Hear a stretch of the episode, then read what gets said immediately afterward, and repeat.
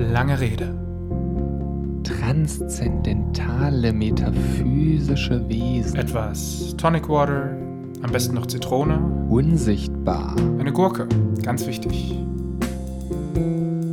Spirituell. Mystisch. Am Ende kalt genießen. Kurzer Sinn. Lange Rede. Kurzer Gin. Ja moin und herzlich willkommen zu Lange Rede Kurzer Gin und unserem neuen Format Profil zeigen. Viel Spaß beim Zuhören. Ja, moin Darius, was geht? Moin Sabri. Alles fresh? Was machen wir denn hier? Wir haben doch eigentlich andere Formate immer am Start.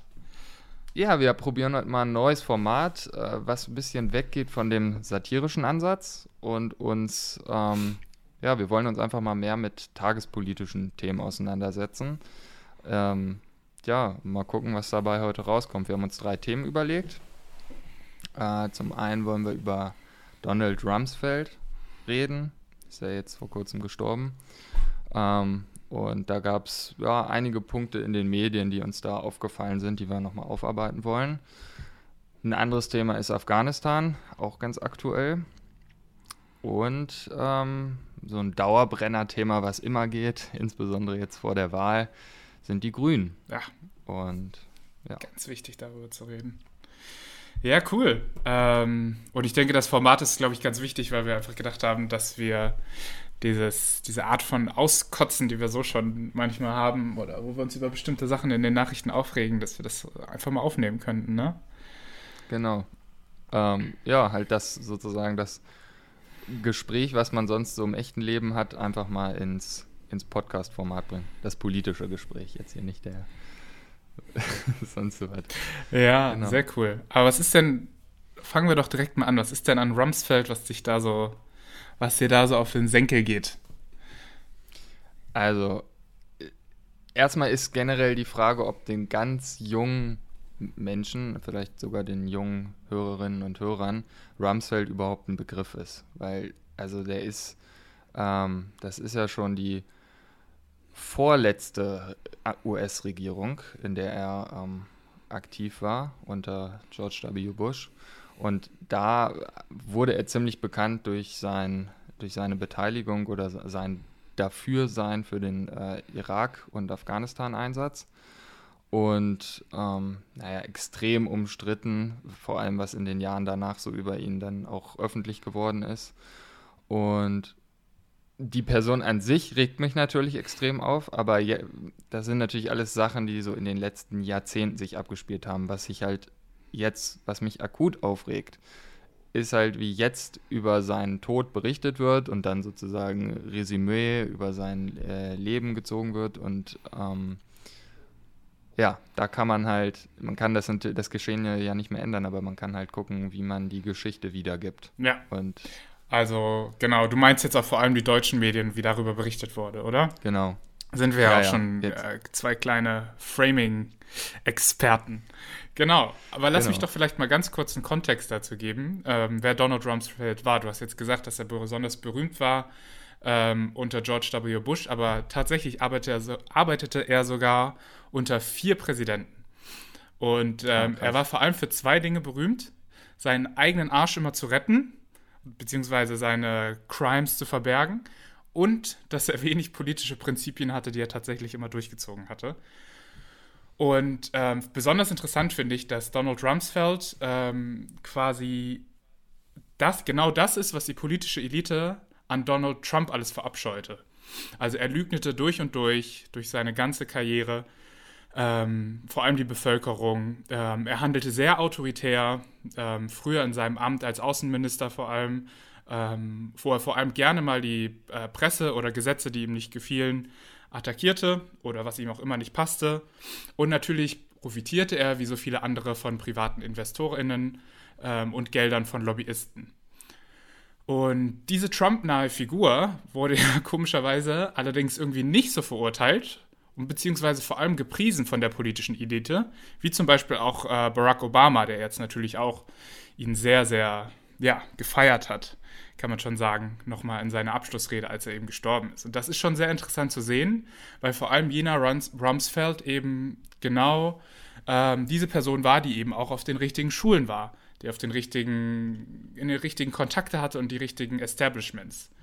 Und ähm, es ist super interessant zu sehen, dass er sogar schon damals unter Nixons, äh, unter Nixon am Start war ähm, und in seinem engen Circle gehörte, dann aber diesen Shift hatte, als Watergate passiert ist und vor Watergate quasi ähm, dann Präsident Ford auf einmal, ähm, ja, wie, wie nennt man das, am Zipfel hing. Also das sind alles so Sachen. Danach ging es halt bei Reagan weiter als Verteidigungsminister. Und es ist auch ganz interessant zu wissen, dass er sogar öfter auch im Irak war ähm, und im Irakkrieg und sogar Besuche ähm, bei Saddam Hussein hatte, bevor er tatsächlich angegriffen hatte.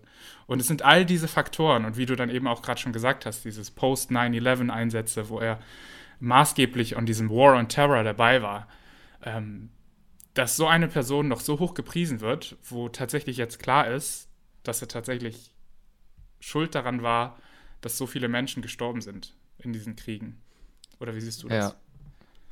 Ja, das Interessante bei seiner Person ist, im Vergleich vielleicht zu anderen entscheidenden PolitikerInnen, dass er, also so sagen das viele äh, Biografen auch zu ihm, dass er bis zu seinem Tod das höchstwahrscheinlich auch nie kritisch hinterfragt hat, sondern vermutlich wirklich, also immer der Ansicht war, alles richtig gemacht zu haben.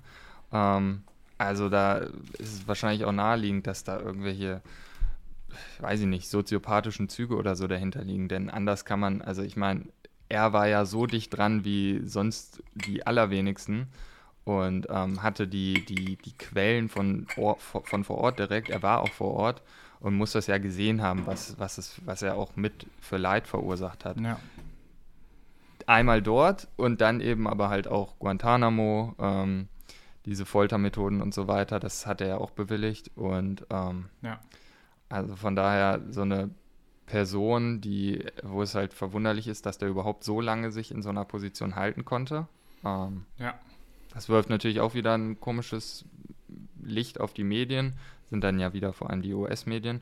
Aber ähm, wie man dann gerade im Nachgang so eine Person irgendwie dann noch so positiv darstellen kann, aber ist ja, ist ja bei anderen Persönlichkeiten auch nicht anders gewesen. Ne? Ja. Genau, also ähm, vor allem diese Foltermethoden, ähm, also nicht nur in Abu Ghraib, in dem Gefängnis, was ja auch durch Wikileaks äh, rauskam, das kann man überall nachlesen, aber auch in ja. Guantanamo, wie gesagt, ähm, und in so vielen Plätzen. Und es gab so viele PolitikerInnen, die sich entschuldigt haben, aber er stand ja wirklich bis zu seinem Tod, hat er alles geleugnet oder gesagt, ja, wir haben so gehandelt, wie wir handeln müssen. Ne? Und dann ist ja natürlich ja. noch dieser, dieser Hauptgrund, warum die ganze Scheiße passiert ist. Und das regt mich am meisten auf. wenn man sich tatsächlich anguckt, ähm, was der Grund war für den Irakkrieg. Erstmal dieser Verdacht auf die Massenvernichtungswaffen. Und da ist so spannend, da möchte ich mal einen kurzen Satz von ihm zitieren. The only way Iraqi weapons of mass destruction will ever be found, in my view, effectively, if we find people who have been involved in it and who are willing to come and talk to it about it. And to tell you who they are. The last time the inspectors were in, That's how it happened. Two sons in laws of Saddam Hussein defected, went into Jordan, and what came out, and they told where the inspectors could, could go look. Then they went and looked, and they found weapons of mass destructions. Das Lustige ist, hier sagt er, was wir brauchen, ist Leute, die vor Ort sagen, wo diese Weapons of Mass Destruction sind. Komischerweise stellt sich dann heraus, dass gerade diese zwei Schwiegersöhne, also von Saddam Hussein, das ablehnten und zum einen vor der UN, vor CNN und sogar vor der CIA gesagt haben, dass es keine Massenvernichtungswaffen gibt. Und trotzdem wurde das von allen Seiten quasi so gesagt und es stellte sich dadurch heraus, okay, wir haben jetzt eine Genehmigung, im Irak einzumarschieren, Menschen zu töten, weil diese Weapons of Mass Destruction sind anscheinend da. Und das ist eine der größten und unverschämtesten Lügen, von denen ich je gehört habe, wo ich mir denke, was geht ab? Also. Ja, aber das, das zeigt halt auch nur, dass es halt darum letztendlich gar nicht ging, um irgendwie die Menschheit vor irgendwelchen Massenvernichtungswaffen zu schützen oder irgendwelche anderen humanitären Ziele, sondern wirklich, dass einfach nur das Ziel war, äh, in dieses Land einzudringen, wirklich amerikanische Rüstungsgüter auch zu verwenden und also halt diesen militärisch-industriellen Komplex halt weiter anzukurbeln. Und das passt halt auch zu dem, ähm, gibt einen guten Artikel in äh, The Atlantic. Da wird auch beschrieben, wie äh, Rumsfeld in den ersten Minuten, Stunden und Tagen nach 9-11 reagiert hat. Und ähm, der Autor schreibt ja auch gerade, also während der ersten Minuten nach dem Anschlag, ähm, äh, hat er wohl so Äußerungen getroffen und zwar äh, gegenüber seinen, seinen Beratern. Best info fast, judge whether good enough to hit Saddam Hussein at the same time. Not only UBL, also äh, Osama bin Laden. Und äh, später hat er auch gesagt, go massive, sweep it all up, things related or not. Also es war letztendlich wirklich scheißegal, hat das jetzt irgendwas hier mit Terror zu tun oder eher so nach dem Motto, Hauptsache irgendwie Terrorismus, die haben langen Bart äh, und rufen Allahu Akbar oder so. Also dieses, dieses klassische äh, Vorgehen, was wieder halt, ja, aus militärstrategischer Sicht wahrscheinlich äh, überhaupt keinen Sinn hat. Ja, ja. Ja, und ich meine, das hat so viel verändert. Also natürlich gab es schon Unruhen in der äh, vor Ort äh, seit ever. Aber es ist super spannend zu sehen, dass, ähm, dass zum Beispiel, du hast es ja vorher gesagt, dass äh, äh, McNamara hatte sich zum Beispiel für den Irakkrieg entschuldigt. Rumsfeld dagegen verteidigt sich bis heute dafür. Ähm, ja. Und wenn man eben schaut, seit 9-11 gibt es eine ganz andere Struktur von wie Außenpolitik in den USA gemacht wird. Natürlich unter Reagan war das auch schon sehr radikal und hart.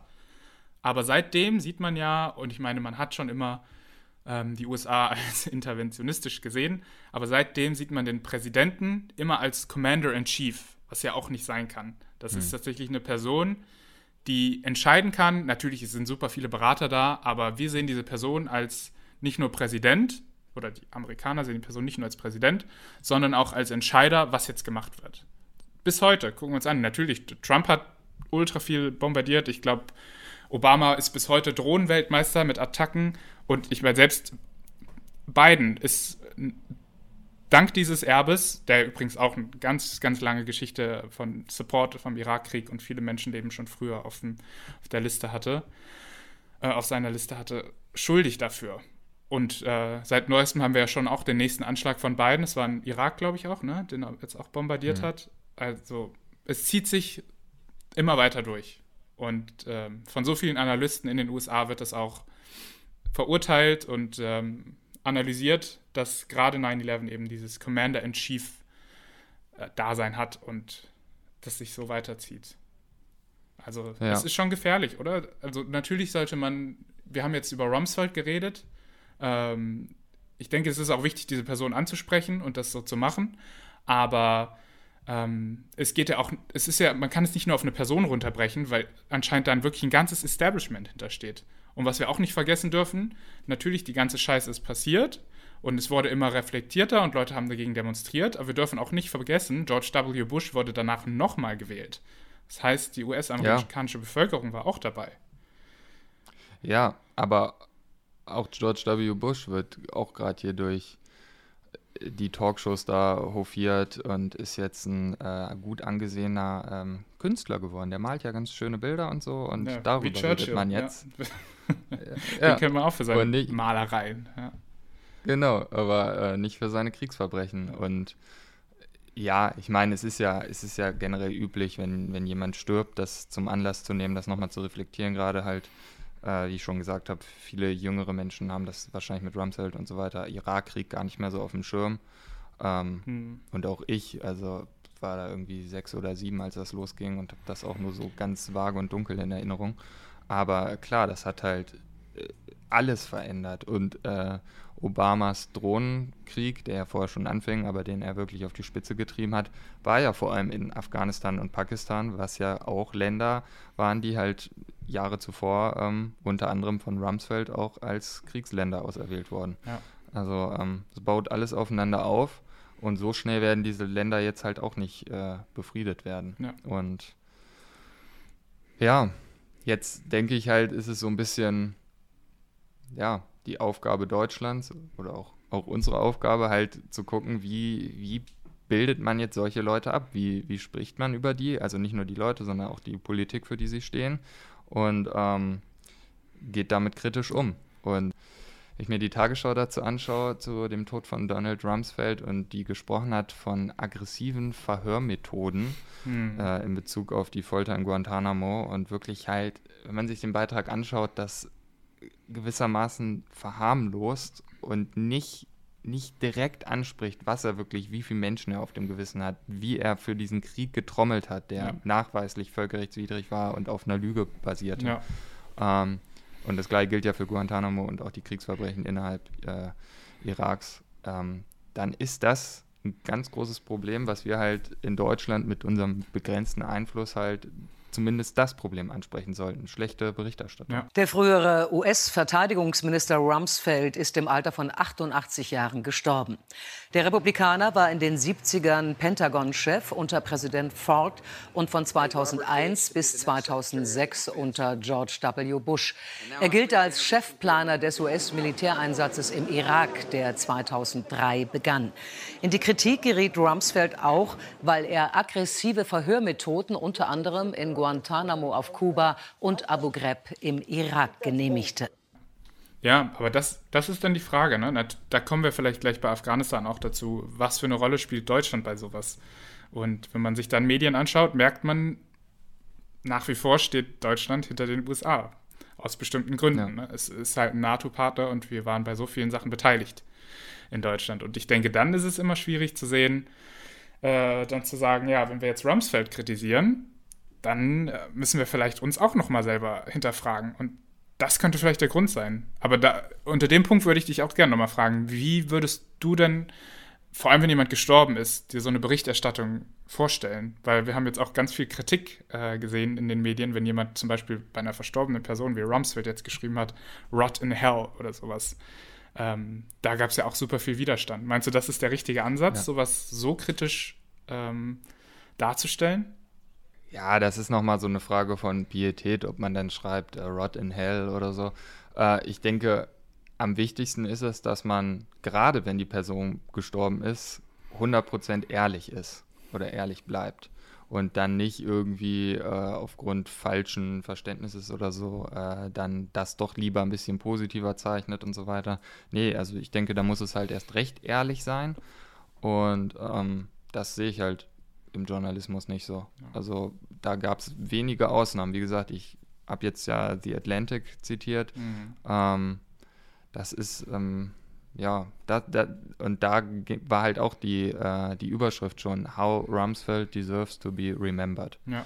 Also, ja, er hat, er hat es hart verdient, ihn so zu, zu bezeichnen. Also im Artikel wurde auch als der schlechteste Verteidigungsminister in der amerikanischen Geschichte bezeichnet. Ja. Ähm, und ja, er verdient dann auch nach seinem Tod diese Ehrlichkeit, äh, ihn halt als das zu bezeichnen, was er war. Ja, und ich meine, äh, wir preisen ja so oft äh, Rutger Bregman, den wir vielleicht später auch nochmal, also ja. in späteren Podcast-Folgen analysieren werden, dass Empathie ja auch Fall. wichtig ist. Und ähm, wie erklärt man den ganzen Personen, die wegen Rumsfeld gefoltert worden sind oder Angehörige, die gestorben sind oder sonstiges, wie erklärt man denen dann deutsche Tagesschauberichterstattung, dass der vielleicht ein bisschen kritische Person war, aber sonst bla bla bla äh, wichtig und, und so weiter. Also das ist doch verletzend hoch 10. Das kommt ja. nicht in meinen Kopf rein. Ja, ja also ich habe mich natürlich auch gefragt, wie, ähm, wenn man Rutger Bregman sich dazu anschaut, äh, wie, wie man das dann in dem Kontext verstehen kann. Also er hat ja die These geprägt, dass die Menschen im, im Grunde gut sind ähm, und dann ist es immer schwer, solche Rumsfeld, Trump und so weiter irgendwie zu erklären, diese, wie, wie Menschen so werden können. Und gerade wenn man dann, und ohne dabei zynisch rüberzukommen, ne? also da sind halt Millionen von Menschen insgesamt gestorben ja. äh, und gehen auf deren Kappe. Und dann vertrittst du die These, der Mensch ist im Grunde gut. Und das ist schon schwer zu argumentieren. Ich glaube, man kann, man kann das argumentieren, aber okay, das können wir vielleicht mal in der nächsten Folge ähm, besprechen. Ja. Äh, nur ein wichtiger Punkt dazu, den ich ja schon ein bisschen angesprochen hatte, war, dass man nicht unterschätzen darf, dass es halt auch wirklich psychopathische, also Menschen mit ja, psychopathischen Veranlagungen gibt. Naja, und. Und das ist dann ja. natürlich. Und Society corrupts, ne? Äh, ja. Lobby, Lobbyarbeit, Distanzierung und äh, ja, gemeinsame, ja. gemeinsames Verständnis, dass man dann doch denkt, man macht es für die richtige Sache, Demokratie, Demokratie, ja. Demokratie muss verteidigt werden.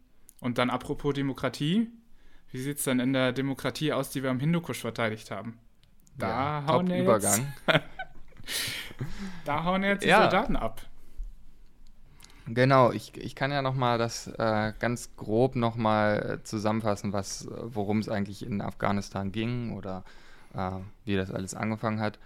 Ähm, ja, es liegt halt auch alles schon fast 20 Jahre zurück. Also es ist wirklich äh, Zeitgeschichte, die hier jetzt auch ein bisschen zu Ende geht oder auch nicht zu Ende geht, kann man dann drüber reden.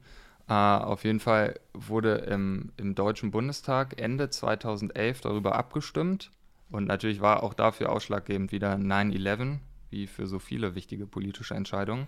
Aber es wurde unter der, ähm, Rot, äh, ja, unter der rot-grünen Bundesregierung von Schröder darüber abgestimmt, über den Einsatz bewaffneter deutscher Streitkräfte bei der Unterstützung der gemeinsamen Reaktion auf terroristische Angriffe gegen die USA. Ähm, und das ist, wurde dann knapp angenommen. Und daraufhin entsendete die Bundeswehr ähm, Soldaten an der Operation Enduring Freedom und am ISAF-Einsatz. Also ISAF, das sind diese äh, International Security Assistance Forces. Ähm, eine, das war eine Sicherheits- und Wiederaufbaumission unter NATO-Führung. Und ähm, ja, auf politischer Ebene, also einmal sendete man Soldaten und auf politischer Ebene hat man noch ähm, zum Beispiel die Petersberger Afghanistan-Konferenz ausgerichtet ähm, und auch mehrere Millionen Euro an Hilfsgeldern nach Afghanistan geschickt. Aber wir schauen uns heute jetzt mal nur den sozusagen den militärischen Schwerpunkt an. Ähm, also wie gesagt, 2001 beschlossen, 2008, 2010 und 2012 wurde es jeweils nochmal im Bundestag verlängert. Und ähm, ja, dann lief das vor Ort so ab, dass 2001, also direkt in dem Jahr noch, wo es beschlossen wurde, wurde direkt unter dieser äh, Militärführung die äh, Taliban-Regierung in äh, Afghanistan auch gestürzt. Also das war eines der Ziele, Regime Change, was man dann schon sozusagen fast erreicht hatte. Und ähm, das, das Hauptproblem, was halt jetzt viele kritisieren und was an und viele, viele auch schon vorher kritisiert haben, war, dass es einfach keine klare politische, militärische Strategie gab.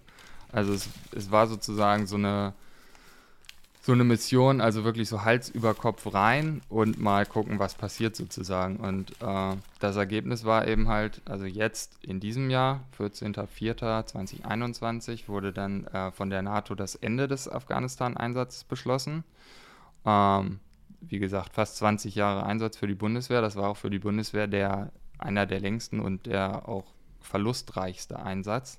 Und ja, mittlerweile mag das schon fast ein bisschen ähm, ja, man hat sich irgendwie daran gewöhnt, ja, wir sind ja in Afghanistan, äh, Demokratie am Hindukusch verteidigen und so weiter, aber historisch gesehen war das gar nicht mal so selbstverständlich. Also klar, unter den Grünen wurde auch in Jugoslawien schon interveniert, äh, 98 glaube ich. Nicht zu vergessen. Aber abgesehen, ja, aber das war ja nur drei Jahre danach und das waren wirklich die ersten Interventionen, die Deutschland überhaupt so wieder nach, nach dem Ende des Zweiten Weltkriegs und der speziellen deutschen Geschichte äh, unternommen hat. Deutschland musste wieder also Verantwortung unternehmen ne? und zeigen, dass man militärisch ja, hier. Ne? Hm. Ja, hat man so lange drauf gewartet und jetzt durfte man wieder ran. Ähm, aber noch zu Afghanistan, also das ist einfach so tragisch, denn äh, also das ist wirklich mittlerweile ist Afghanistan seit 41 Jahren in einem Kriegszustand. Man kann auch noch länger theoretisch reden, wenn man noch den Bürgerkrieg davor mitzählt, aber also ab 79 war schon ja die sowjetische Invasion ähm, gegen die Mujahideen damals. Ähm, das ist ja auch nach zehn Jahren gescheitert. Das hat aber schon zur Folge, dass in der Zeit extrem viele terroristische Gruppierungen entstanden sind, unter anderem Al-Qaida 1989. Ähm, was auch daran lag, dass die USA und andere NATO-Länder ähm, ja, Gruppierungen, die gegen die Sowjetunion waren, unterstützt haben, finanziell und mit Waffen. Und ja, das ist jetzt mittlerweile so lange her, aber hat, äh, ist immer noch mit maßgeblich dafür verantwortlich, dass das Land in so einem desaströsen Zustand ist. Ja. Und ja. Jetzt hast du aber nicht genau genannt, warum eigentlich gerade Afghanistan? Warum ist man da einmarschiert? Was war der hauptoffizielle Grund? da ist halt wieder die Frage sozusagen, welchem Narrativ man auf den Leim geht. Ne? Mhm. Also ähm, nach 9-11 war es natürlich sehr einfach, erstmal jedes mögliche Land als, also gerade im Nahen Osten, als potenzielle terroristische Gefahr zu framen. Mhm. Auch wenn viele ExpertInnen Afghanistan jetzt überhaupt nicht als sicherheitsrelevant betrachtet haben, ähm, haben die USA es dann geschafft, Afghanistan als strategisches Militärziel und als potenzielle Gefahr der USA und der westlichen Wertegemeinschaft darzustellen. Ja. Und wer hat sich da versteckt? Oder? Ja, Osama Bin Laden, ja. Genau, der ja. gute Osama. Mein, ja, der, das sind ja auch, ähm, ja, das sind ja, auch diese große, diese große Gefahr gewesen, ne? Also, oder dieses große Statement, wo sich ja fast alle wirklich einig waren in der, in Anführungsstrichen, westlichen Hemisphäre, dass du jetzt diesen War on Terror machen musst. Mhm. Diesen großen, wir haben diese, was George Bush ja dann geprägt hat, The Axis of Evil, wo eben dann Irak, äh, Iran, Afghanistan, Nordkorea dazugehört. Und da hast du endlich mal deine Legitimität, da einzumarschieren und dafür zu sorgen, dass Frieden kommt. Und das ist ja, ganz wobei das schon wirklich nicht, nicht leicht zu argumentieren war, wie jemand aus dem ähm, aus einem Land, was wirklich aufgrund der zahlreichen Bürgerkriege und Kriege auch wirklich ja nicht gerade gut entwickelt war mit Infrastruktur und so weiter, wie es jemand von da geschafft hat, ein ähm, ein Flugzeug oder mehrere Flugzeuge in den USA in, in die äh, Türme fliegen zu lassen oder, und ins Pentagon und andere mhm. terroristische Anschläge planen konnte. Das war schon eine Meisterleistung, das so darzustellen, als ob das Land jetzt hier der Hauptfeind ist. Naja, vor allem das Spannende ist ja auch vor allem, genau, dass dieses Flugzeug gefüllt mit den TerroristInnen, kann man so, so oder so noch mehr hinterfragen, aber dass davon neun Saudis drin waren ja. Und wir komischerweise in Saudi-Arabien nicht ein oder in Saudi-Arabien nicht einmarschiert worden ist. Aber ich denke, das ist nochmal eine andere Sache, die man hinterfragen könnte, wo ja, da ja. die Allianzen aussehen und äh, welches Interesse Saudi-Arabien da vielleicht noch mit den USA zusammen hatte. Aber kommen wir nochmal auf die Bin Laden-Familie war ja auch vor allem in Saudi-Arabien aktiv, also auch mit von. So ist es, ja. ja. Aber auch in Afghanistan, aber genau. Ja. was ich mich dann aber frage, ist, wenn wir jetzt mal auf den deutschen Diskurs zurückkommen, Warum ist da so ein geringes Interesse an Afghanistan? Auf der einen Seite ähm, negativ gesehen, dass Leute wirklich das mittlerweile auch nicht mehr unterstützen, ähm, also Afghanistan an sich und den Einsatz. Ähm, ich würde schon sagen, dass es eine große Ablehnung innerhalb von Deutschlands gibt an den Ein Einsätzen. Trotzdem wissen, denke ich, gar nicht so viele Leute Bescheid, ähm, was in Afghanistan abging, wie viele Leute da waren. Ähm, zum Beispiel Schätzung, jetzt ein kleines Quiz für dich. Wie viel, was denkst du, wie viele ähm, Einsatzkräfte gab es in Afghanistan? In Deutsche. Jetzt. Hast du eine Zahl im Kopf? 10.000. Süß. Seit 2002 äh, wollte ich hier nochmal anmerken. Ähm. Bleibst du bei 10.000? Da siehst du, wie man sich über. Äh, du meinst jetzt echt in, in Summe, all die ja. Jahre? Ja keine Ahnung, mehr auf jeden Fall, okay. Ja. 160.000 deutsche Soldaten waren seit 2002 in Afghanistan im Einsatz. Das muss man sich mal vorstellen. Das ist diese Zahl, wenn man sich das überlegt, so viele Leute waren da und dafür wurde so wenig darüber geredet, jetzt allein aus deutscher Sicht. Ja. Und dann der Oberbrüller, pass auf, das finde ich am spannendsten. Ähm, die Bild-Zeitung hat natürlich jetzt groß drüber abgelästert. Ne? Also äh, super gute Nachrichten natürlich, Deutschland zieht endlich ab und ne, es müssen keine Deutschen mehr sterben, bla bla bla. Aber die schlechten Nachrichten ist, die, also das ist das Narrativ wie in den USA, die werden ja gar nicht gefeiert, wenn die zurückkommen als Helden. Also Steinmeier war nicht da, Merkel war nicht da, selbst Verteidigungsministerin Annegret Kramp-Karrenbauer war nicht da. Also, ne? Und dann schreiben sie, wie gesagt, seit 20 Jahren halten unsere Soldaten ihre Knochen für Deutschland in den fernen asiatischen Land hin. 59 von ihnen kehrten in Särgen in die Heimat zurück. Politische Mandatsträger hatten im Bundestag entschieden, dass Deutsche die Weltgemeinschaft im Kampf gegen den islamistisch geprägten internationalen Terrorismus unterstützen sollten. Also wenn das nicht mal toll patriotisch ist. Ja. Und hier einer meiner Lieblingssätze noch. Am Ende wollten alle nach Hause, sagt der Oberleutnant Timo A. Der Luftwaffenpilot flog die letzte A400M aus Afghanistan. In Bild berichtet der 27-Jährige über das Gefühl, 20 Jahre Einsatz hinter sich zu lassen. Das heißt, der arme Junge war seitdem er sieben ist. äh, in Afghanistan unterwegs und hat hier äh, unsere Jungs unterstützt. Ja, super. Ja, also. Wie ist das einzuordnen? also, man kann das ja jetzt positiv sehen und sagen, die Deutschen haben jetzt einfach nicht so, vielleicht im Gegensatz zu anderen Nationen, wo auch anders, aufgrund auch anderer Geschichte über so Kriege berichtet wird, äh, ein anderes Verhältnis irgendwie zu Einsätzen, gerade auch so Auslandseinsätzen und äh, haben deshalb einfach nicht das Interesse daran und auch vielleicht einfach gar nicht so viel Bock darauf, äh, jetzt darüber so viel berichtet zu bekommen. Das wäre. Und die Sachen, die man gehört hat über Afghanistan, die waren ja auch alle negativ. Also kannst ja nichts, kannst ja nichts Positives berichten. Kannst du nicht kannst schön reden, ja. Mhm. Kannst maximal was Neutrales zeigen, dass irgendwie Merkel da an Weihnachten eine tolle Rede irgendwie vor den Soldaten gehalten hat oder so.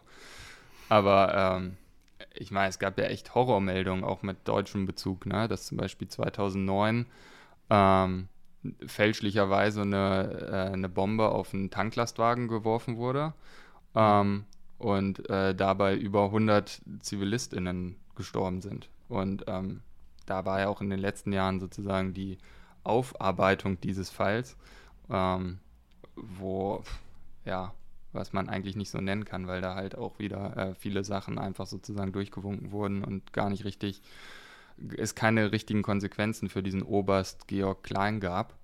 Ja. Aber ähm, ja, also es gibt halt einfach nichts Positives zu berichten und dann kann man vielleicht das Positive einfach sehen, dass in Deutschland nicht so die Bereitschaft einfach dafür da ist, äh, das jetzt abzufeiern. Ja. Und dass das dann von der Bild noch so ein verzweifelter Versuch ist, zu zeigen, hier Leute, hier sind eigentlich auch militaristisch richtig am Start und die Helden kommen zurück und man sieht, ja. was man für ein ja, Mess hinterlassen hat. Ne? Es ist wirklich, wirklich ja. traurig. Und jetzt haben wir natürlich die ganze Zeit über deutsche äh, Soldaten und Soldatinnen geredet, aber wir dürfen halt auch nicht vergessen, wie es den afghanischen Menschen da geht. Und es gibt schon ja. sehr, sehr viele interessante und krasse Bücher, wo man einfach sieht, was da alles passiert ist und wie die Leute da tatsächlich drunter leiden. Und äh, selbst in der Zeit war jetzt ein ganz interessanter Artikel, wo sie hauptsächlich auch über deutsche SoldatInnen geredet haben, aber eben auch, wie es wie es Afghaninnen dort geht. Ne? Und äh, dass sich die Lage nach und nach einfach verschlimmert hat und dass diese ja. Intervention halt nada nix gebracht hat, wenn es nicht alles noch schlimmer gemacht hat.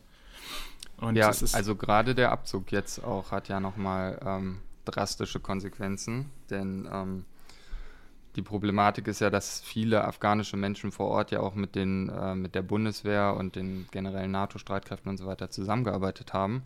Und diese Leute, die ähm, hatten dadurch auch eine gewisse Form von Schutz. Und jetzt, wo, mhm. wo diese ganzen Streitkräfte weg sind und ähm, die Taliban sozusagen zurückkommen und wieder mehr an Macht gewinnen, haben die also sind die eigentlich äh, sozusagen freiwillig. Und eigentlich hat Deutschland da denen so eine Sicherheitsgarantie zugesichert, wenn sie, ähm, also dass die auch nach Deutschland ausreisen können, aber das ist so ein dermaßen großer bürokratischer Aufwand. Da gab es einen ganz guten Artikel in der Taz zu ähm, von Thomas Ruttig, der auch vielmals vor Ort war und äh, der hat es auch beschrieben. Also es ist unglaublich. Du musst halt mehrere Formulare ausfüllen, dann musst du dich da genau melden, dann musst du den Flug, wenn du, wenn du die Bestätigung bekommst, dass du ausreisen darfst, dann darfst du den Flug noch selber bezahlen und musst noch den PCR-Test vorher natürlich auch noch machen. Und ähm, also ja, und vor allem, es wird immer schwieriger, weil die ganzen deutschen Behörden sich ja auch langsam auflösen und du hast kaum noch Ansprechpersonen und irgendwann stehst du da ganz alleine und hast zwar die Garantie, irgendwie Sicherheit zu bekommen, aber da ist niemand mehr, der dir das wirklich garantieren kann. Ja, Sicherheit. Sicherheit ist ja immer so ein spannendes und krasses Thema irgendwie. Ne? Ich fand es auch besonders interessant äh, von der Station von Masar Sharif, ähm, wo die Deutschen ja stationiert waren, ähm, dass, dass dort ja quasi es jetzt auch Berichte gab von den Nachbardörfern, ähm, wo Journalistinnen die befragt haben, äh, vor allem in der Zeit jetzt, und äh, gesagt haben, oh ja, super, die dachten sich erst, da kommt die Supermacht Deutschland. Äh, klasse, die helfen uns. Ähm, was sich dann aber rausgestellt hat, ist, dass die tatsächlich, wenn sie nur rauskamen, nur mit Panzern rauskommen. Und ich frage mich dann immer, wie so eine Supermacht so viel Angst haben kann und diese Fremde vor Menschen hat. Also es ist schon. Ja, also ich denke halt, das liegt vor allem halt daran, dass es eben halt nicht so ein Einsatz war, wie das häufig dargestellt wurde, im Sinne von äh, humanitärer Mission, äh, wir bauen hier Brunnen und Mädchenschulen, sondern wirklich ein eine ernste, was auch sonst, eine total ernst gemeinte Kriegsmission, ja. wo auch Menschen sterben. So, äh, das ist halt einfach dann so. Und ähm, das hat ja, glaube ich, auch äh, extrem viele SoldatInnen traumatisiert und ist ja auch dramatisch, aber ähm, man muss dann noch so ehrlich sein und äh, darüber reden, dass es letztendlich Sterben und Töten von Menschen ist. Ja, und eine Entmenschlichung des anderen. Also allein ja. zu sehen, genau, wir haben hier wirklich keinen Kontakt mit den Menschen, sondern das sind, ja, das sind für uns vielleicht einfach nur Monster, die besiegt werden müssen, obwohl da tatsächlich ja. auch Menschen mit eigenen Sorgen leben. Also ich denke, so kann man Intervention, wenn überhaupt, angehen. Also schrecklich. Ja, die Frage, die jetzt offen bleibt, ist ein bisschen, äh, was würden die Grünen heute sagen? Würden, was denkst du, würden die sich auch nochmal an so einer Afghanistan-Mission beteiligen? Sehr gute Frage. Die Friedenspartei, die ursprünglich? Ja, genau. Also ich meine, die Grünen, wenn man sich das anguckt, sind entstanden als Friedenspartei eigentlich, super pazifistisch und ne, Grünen hier happy und so weiter. Und ich denke, wenn man sich so bestimmte Sachen von den Grünen anguckt und äh, Missionen sind wirklich, dass sie eher olivgrün anzusehen sind. Alleine Cem Özdemir ist ein großer Kriegstreiber schon immer gewesen der sowas unterstützt hat. Robert Habeck äh, unter, möchte die Ukraine jetzt militärisch unterstützen, hat gesagt, wenn der Iran weiter rummuckt, kann man gerne auch mal eine Bombe auf die schmeißen. Ähm, es ja. ist schon faszinierend, dass äh, die quasi auf dieser, dieser Welle mitreiten, oder? Dieses kriegstreiberischen. Die Frage ist halt nur, wie die wirklich so eine Entwicklung hinlegen konnten. Also, ähm, Woran das liegt, ist es wieder das, was wir vorhin schon angesprochen, hatten, dass Macht korrumpiert, dass man, äh, sobald man die Chance sieht, wirklich jetzt ganz oben mit dabei zu sein, dass man dann wirklich sämtliche Werte über Bord wirft oder? Ja, also ich denke, dass es vor allem, wenn man auf dieser Welle mitreitet von Sicherheit und äh, andere diffamieren, dass sich das gut bewährt hat. Man sieht es ja in den USA, wenn man ein Feindbild aufbaut, die AfD kriegt das super hin mit einem Feindbild aufbauen, klar, das ist mehr intern, aber wenn man sagen kann, ja, wir müssen halt nach Afghanistan zum Beispiel, um unsere Demokratie zu verteidigen, dann eint es ja Leute und die denken sich, okay, wir sind hier gemeinsam für eine gute Sache. Und ich denke, ja. genau auf dieser Welle reiten sie auch gerne mit. Man kann jetzt klar natürlich nicht die Grünen direkt mit USA-Außenpolitik vergleichen, aber ein bisschen spielt das schon eine Rolle, wie es halt die CDU macht. Und ja. anscheinend ziehen sie auch ich in Erwägung, oder wie siehst du das jetzt mit der CDU zu koalieren? Alles um Ja, genau. Und sie sind halt auch nicht, auch nicht doof. Also, ähm, sie würden ja jetzt auch niemals sagen, das war eine gute Sache mit Afghanistan oder wir müssen die Menschen dahin abschieben. Also im Gegenteil, ich glaube, erst gestern oder so haben sie auch nochmal einen Appell unterzeichnet ähm, gegen die Abschiebepraxis afghanischer Menschen zurück nach Afghanistan.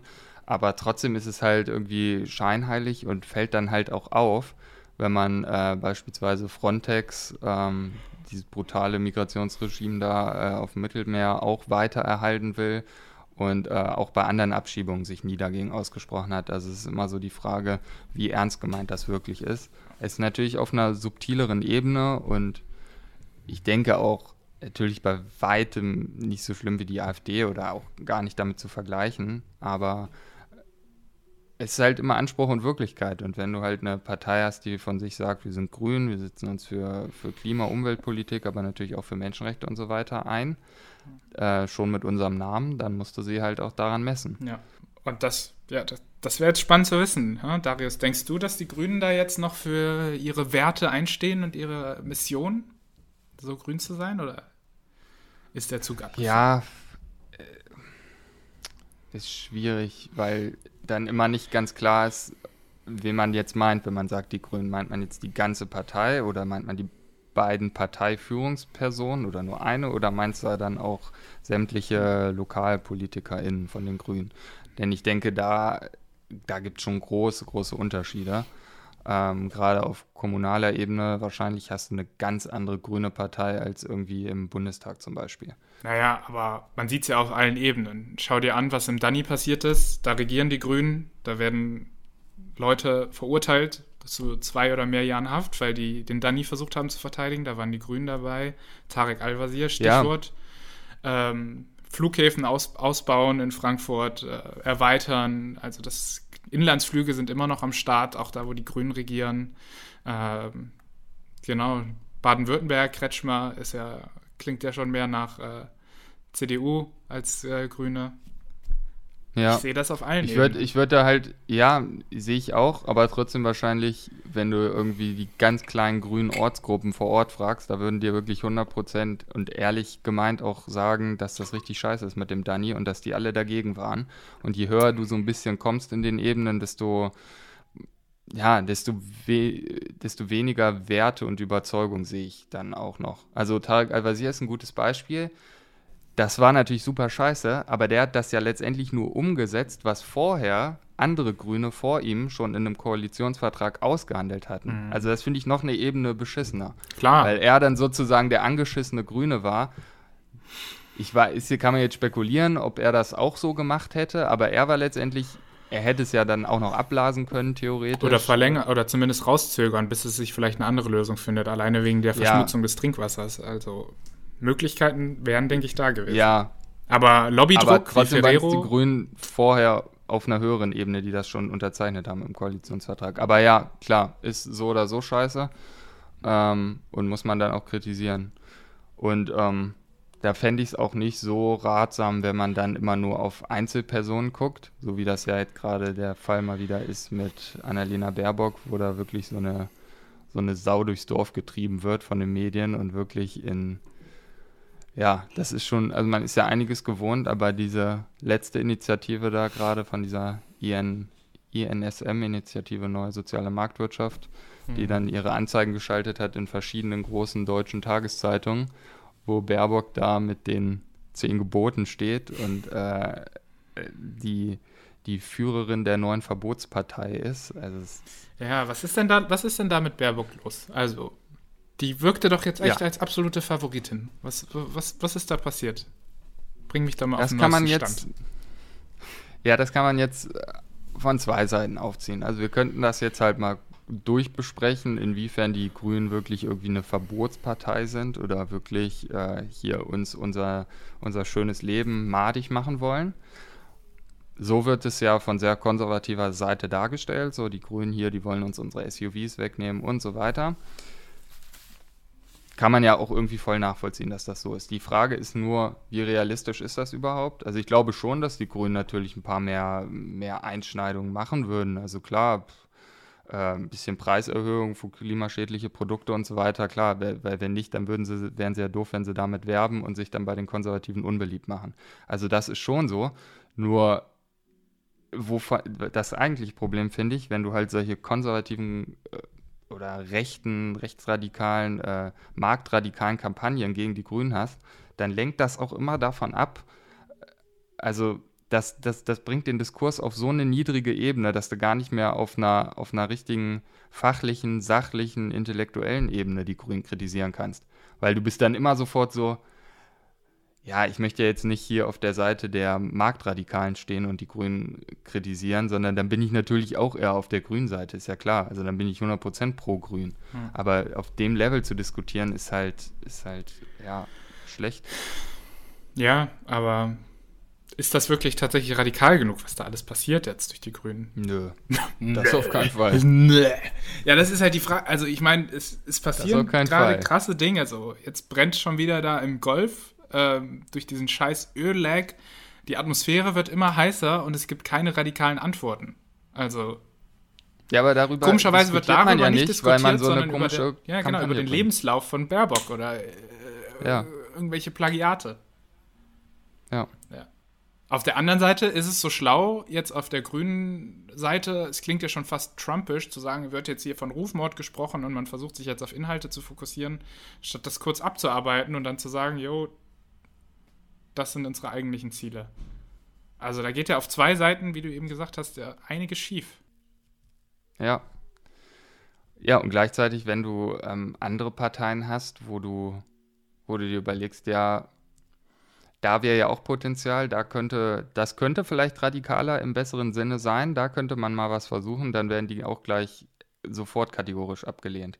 Also du hast es ja, wenn, wenn beispielsweise über die Linke diskutiert wird, dann, äh, wird, dann hast du sofort auch so viele Framing-Schubladen, die aufgehen, ähm, wo ja. auch wieder ein neutraler Diskurs unterbrochen wird. Ja, also es ist schon echt Schon echt krass. Und es, äh, also für mich wirkt so, als würde die Grüne tatsächlich so in diese Ecke gedrängt werden, dass sie noch weiter CDU-nah werden müssen. Weil du merkst ja an jeder Sache, wo jetzt irgendwas Klimapolitisches adressiert wird, selbst bei der EM, wo jetzt einer reingeflogen ist, gibt es den größten Shitstorm ever.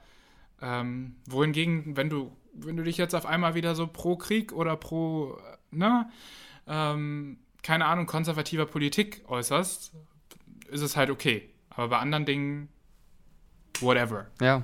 Also ich, ich check's nicht.